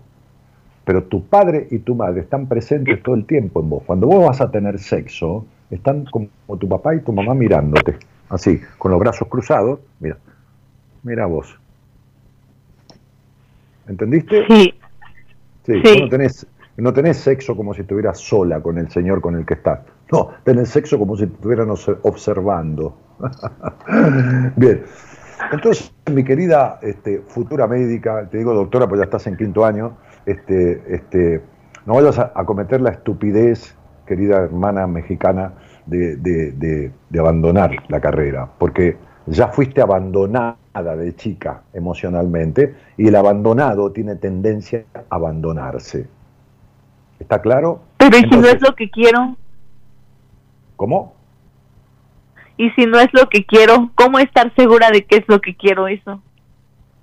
Ah, yo te voy a decir esto, lo, lo he, lo he- lo he, eh, eh, practicado, digamos, o puesto en práctica, mejor dicho, con, con muchos pacientes, ¿no? Este, que llegan a- a- a- al punto de casi recibirse, este, y están ahí con la duda. ¿Sabes por qué es tu duda? Por la falta de confianza. Tenés terror a recibirte, porque tenés terror a qué hacer cuando tengas el título. Pero sería de esto, de psicóloga, de ingeniera o de lo que fuera. Sí, ajá, no confío en mí. Claro, tu problema es la falta de confianza. Entonces estás rebuscándote el justificativo para, ¿entendés? Estirar el recibirte, que te tratan mal o que esto, o que la materia tal. He tenido casi profesionales debiendo una sola materia y faltando cuatro o cinco años que todavía no la dieron eh, en su momento. Una ingeniera, por ejemplo, que me recuerdo. Eh, qué sé yo, bueno, tan, tantos. Este, y entonces yo te voy a- a decir lo mismo, lo mismo que... Pero bueno, claro, lo que pasa es que vos tenés que resolver otras cuestiones de base, ¿no? Pero en, en- el proceso, este, con, una paciente como vos, que, he tenido tantas, este, les digo, vamos a hacer una cosa, mira, eh, tenés el 90% de la carrera hecha, vamos a hacer el 10 que faltan. Si después te das cuenta que no te gusta, agarrás el título y lo colgás. En algún momento de tu vida por ahí te sirve de vuelta. Eh, eh, pero por ahora no vamos a dejar esto a tirarlo a la basura. Cinco años de estudio, 30 materias dadas. ¿Cuántas materias tenés dadas? Uy, un montón, ya ni sé cuántas. Sí, pero 30 fácil. Sí, mínimo, ajá. Bueno, perfecto. ¿Y te faltan cuántas? ¿Cinco? ¿Cuatro? ¿Seis? Sí, ya no hace falta el próximo año el servicio social y este que es pura práctica. Bueno, perfecto, listo, ya está. Entonces, ¿vos qué querés? ¿Abandonar la carrera ahora? No, querida. Agarrá el título y si querés lo pones en el cajón de la mesa de luz y te vas a trabajar de, de empleada a, a- a un bar de tacos. No hay ningún problema, de camarera. Pero tenés que terminar esa carrera. Ahora, ¿yo qué te sugiero? Yo te sugiero que hagas un trabajo en terapia, porque vos tenés que recibirte de mujer. De, de- de recibir, porque por ahora, por ahora sos un ser humano de sexo femenino. ¿Me entendés la diferencia, no? No, ¿cuál es la diferencia? La diferencia es que sos el ser humano que tu hogar crió. Vos no sabés quién sos todavía. Sos lo que tus padres criaron. Todavía Sí, sos eso. Entonces sos la consecuencia de la actitud de los demás. La absoluta consecuencia de la actitud de los demás. Por lo tanto, no sos vos, porque esa crianza fue desvirtuadora de las capacidades que vos trajiste de nacimiento que las estoy viendo aquí. Entonces digo, vos transformaste la, capacidad de maternalizar en el sentido amoroso en discusión, reclamo, este, vos transformaste eh, eh, el tomar la iniciativa, el, el- el yo fortalecido con el que naciste, porque naciste con un número uno en la esencia, que es la capacidad de ser uno mismo, en el sometimiento, porque así te criaron. Entonces, ta- ta- también tenés desconcierto, ¿entendés? Porque, porque tenés una necesidad de aprobación, haces cosas para ser aprobada, ¿viste? Por otro lado, sos discutidora, entonces tenés una mezcla de cosas que, que, que, que das este resultado de lo que yo pregunto muchas veces, ¿no? Para, para que el otro entienda lo que le pasa. Yo te pregunto quién sos y qué querés y vos no tenés ni idea. Al final de cuentas no tenés ni idea. No podés contestarlo. sí, no, ni sé qué quiero. Por eso estoy dudando de si estoy en medicina porque está, porque me gusta o por qué.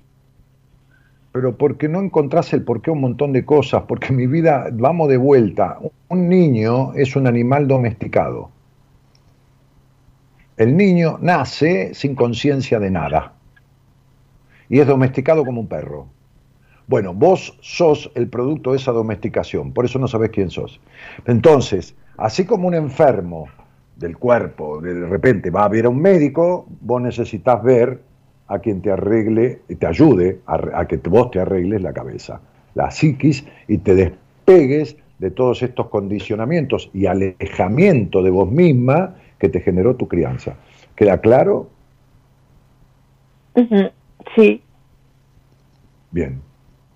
Bueno, entonces, si vos vas a ejercer la medicina para atender las afectaciones físicas de los demás, Acordate de tener en cuenta las conductas emocionales, pero vos tenés que resolver las afectaciones psíquicas vinculares que tenés producidas por tu crianza.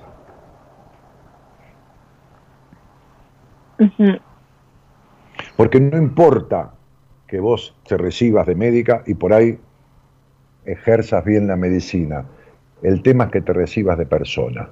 Porque no podés ser buena médica si vos no, no sabés ni siquiera quién sos y ni siquiera lo que querés. No abandones la carrera y, y buscate a alguien que acompañe para desalojar de vos todas estas influencias negativas que tenés de tu crianza. Ok. ¿De Sí. acuerdo? De acuerdo, cielito, te mando un cariño grande entonces. Muchas gracias. Que estés muy bien. Igualmente, que tengas buena noche.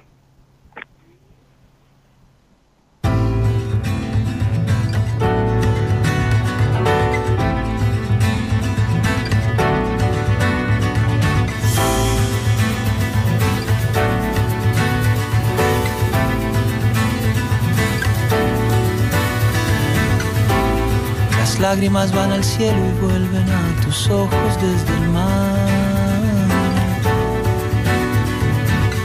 El tiempo se va, se va y no vuelve. Tu corazón va a sanar, va a sanar, va a sanar. La tierra parece estar quieta y el sol parece girar. Y aunque parezca mentira, tu corazón va a sanar, va a sanar, va a sanar y va a volver a quebrarse mientras le toque pulsar.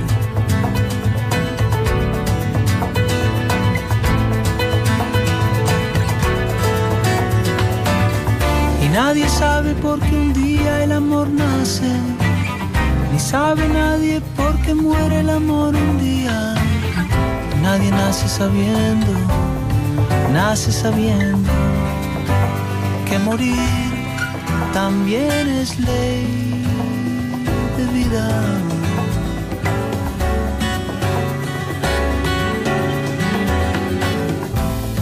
Así como cuando enfríe van a volver a pasar.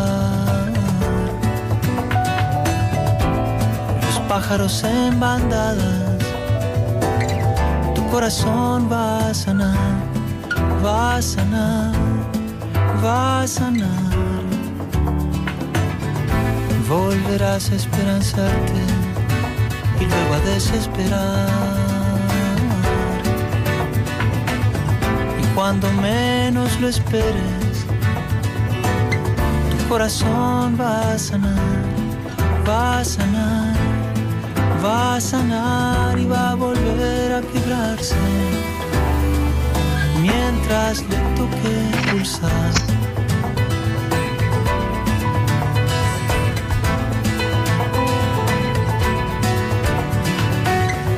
Nadie sabe por qué un día el amor nace, ni sabe nadie por qué muere el amor un día. Nadie nace sabiendo, nace sabiendo que morir también es ley de vida. También es ley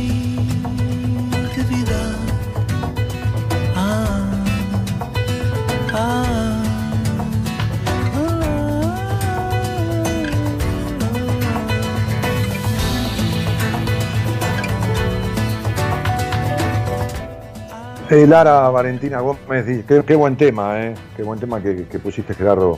Este, hola, qué buen tema, digo, enganchado con todo esto que, venimos hablando, ¿no? Lara Valentina Gómez dice, hola, buenas noches Daniel, me compartieron el link la primera vez que lo escucho, estoy pasando por un proceso muy difícil, ojalá podamos tener una charla, gracias, voy a seguir escuchándolo. Bueno, Lara, eh, dale, escribí al WhatsApp de mi producción, este, conversaremos el lunes que viene o el miércoles, este, eh, yo, hago el programa los lunes y los miércoles. Eh, como una excepción lo hice ayer y hoy, este, martes y miércoles, pero después lo hacen profesionales del equipo, ¿no? de mi equipo, pero eh, no, no, nos, veremos y hablaremos el lunes que viene o el miércoles, cuando podamos. cuando vos puedas, cuando yo también se dé la posibilidad. ¿Qué más? Dice, qué bien hace escucharte, dice Blon Mil. Buenas noches, dice Cristina. Diana Cañas dice, me resuena que el abandonado se abandona, le estoy haciendo, lo estoy haciendo ahora, pero hasta hoy, gracias a los dos por exponerme esta realidad. Gracias infinitas. Bueno, este, me- hablando de prejuicios, Diana Cañas, hablando de estructura, ¿no? Vaya si tenés para repartir. Me encantan los temas que abordás, dice Concepción Sánchez. Hola Daniel, ¿viste la película Bliss? Y, a la, y- la, la película, mira, empecé a verla, es una película que habla un poco de, de- de- del creer en un mundo que no existe y, de, un despertar, me- me- media ciencia ficción, ¿no? Media, este, este, sí, no, no, no me gustan mucho las películas así medias locas, ¿no? Pero, pero, pero habla un poco de eso, ¿no? Digamos que si lo traemos a lo terrenal, a lo cotidiano, pasa esto, ¿no? Es lo que pasa cuando, cuando tenemos estas charlas al aire, o lo que pasa mucho más, ¿cómo puedo decir? Más, más puntualmente en lo privado, ¿no? Porque uno privadamente con una persona en una consulta, de las que yo hago eh, varias veces a la semana, con- con personas que piden una entrevista conmigo, uno puede eh, ir, eh, lógicamente, no estamos al aire, hay temas que se pueden abordar en lo privado, que, que- que- que, bueno, que se pueden particularizar, de- desmenuzar de manera diferente, ¿no? Buah, entiéndase, este, y, que son trascendentales, ¿no? Pero bueno, pero, pero eh, el hablar al aire ya, viste, ya, ya empuja un poco a, la, a la reflexión y a un darse cuenta. Fernando Blanco dice es un genio, Daniel. No, viste que yo no, yo mido como dos metros casi, y, meterme en una lámpara como la de Aladino, viste son los genios, no, no entro. Intenté, pero no, no. Así que no, un genio no. Este, este, un poco de chistonto hago. Emilio Valentín dice, muy bueno, Dani. Bueno, eh, eh, eh, buenos días, me llamo Alfredo desde La Plata. Bueno, Alfredo, buenos días. Este, pasame tu WhatsApp. No, el WhatsApp ahí lo tenés, está en la pantalla, que es el de la producción. Este, el mío no, yo no doy mi teléfono y, para tener una entrevista conmigo es, eh, entras en mi página web www.danielmartinez.com.ar www. Mira, ahí te lo pusieron. La productora que es ejecutivísima, ¿no? No es lentita, como dice Gerardo. Norita es lentita. No. Norita es pragmática. Ahí te puso, ves que el link que está en amarillo ahí haces clic, de repente, ¿no? Puede ser que pusiste eso ahí, y te lleva a mi página web y ahí dice entrevistas, dice un montón de cosas, dice mis libros, dice cosas, qué sé yo, de mi historia, dice entrevistas, haces clic, pones todos tus datos y te van a contestar desde la producción general del programa, Marita Caruriovedia, eh, que es la productora general, te va a contestar este, este, este, en qué consiste la entrevista conmigo, los, los días y horarios. Hay más o menos, están dando turnos para, para, para mediados de abril, ¿no? En adelante, pues está todo marzo y parte de abril cubierto, pero bueno, son unos días. Eh, entonces, ah, me hiciste reír, dice Fernando. Ah, por lo que le dije que no entro en la lámpara de Aladino, de, de genio. Bueno, este, escucho desde el, desde el Plata, dice Blond Mil, y luego dejé y volví, lo vi en vivo, me dijo, hiciste magia, yo sin saberlo estaba embarazada. Y ahora con mi nena de casi dos años dormida al lado y yo escuchando a Dani. Bueno, eh, no, pero espera, ¿de qué Bliss me hablas? Bliss, la de Amazon Prime Video, no es una película de... de, de espera, estamos equivocados, de un matrimonio que va a terapia.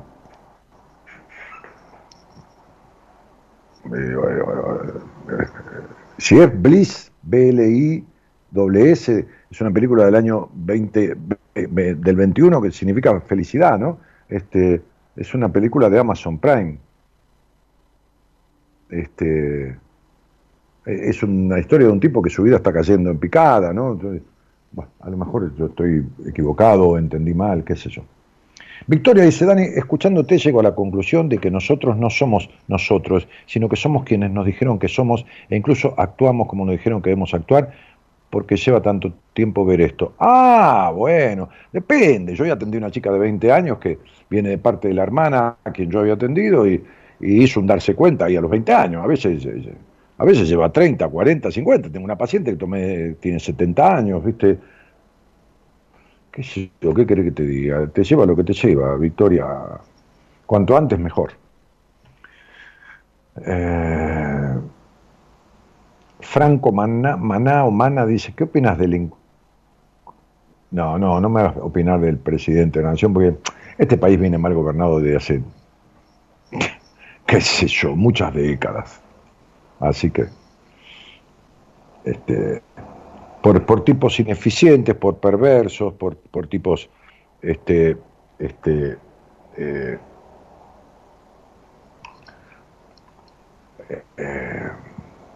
perversos, por tipos psicópatas.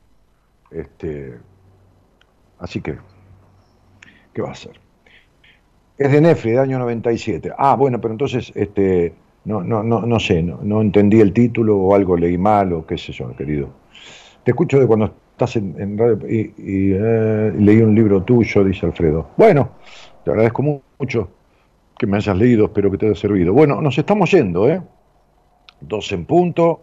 Este, no sé quién está mañana. eh,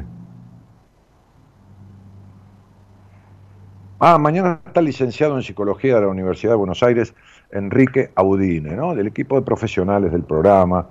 Así que, bueno, los invito a escucharlo y, participar con Enrique. ¿eh?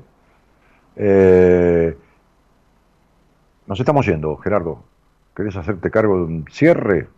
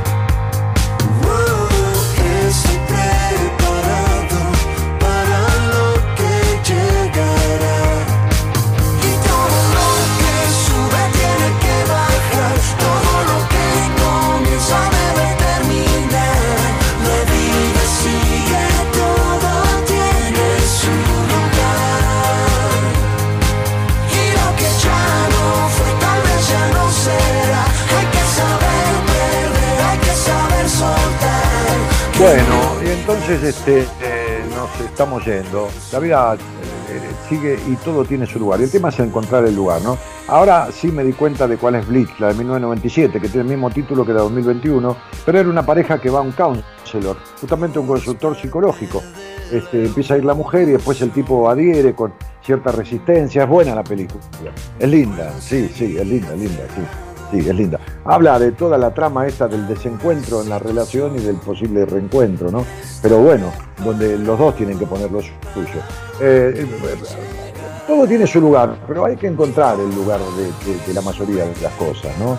Pero para eso hay que buscarlo, para, como decía Victoria, vivimos, eh, sí, Victoria, vos vivís en la mente, este, no crees en nada que no, que no sea lo que ves y, todo eso tiene que ver con tu historia y tenés que arreglar. Bueno, eh, el señor operador técnico que musicaliza también el programa se llama Gerardo Subirano.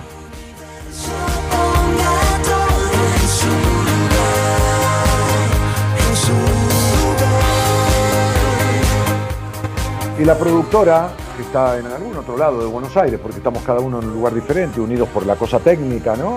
Este, Gerardo de los Estudios Centrales, este, Norita Ponte con su hermana Eloísa están en, zona, zona Recoleta. Y yo estoy acá, ¿eh? en, digamos, esto es este, este San Telmo, donde está mi consultorio. Entonces, este, mi nombre es Daniel Martínez, el programa se llama Buenas Compañías. Mañana hay otro profesional del equipo y les deseo que tengan una buena noche y muchísimas gracias por haber estado. Cariños a todos. Chau, chau.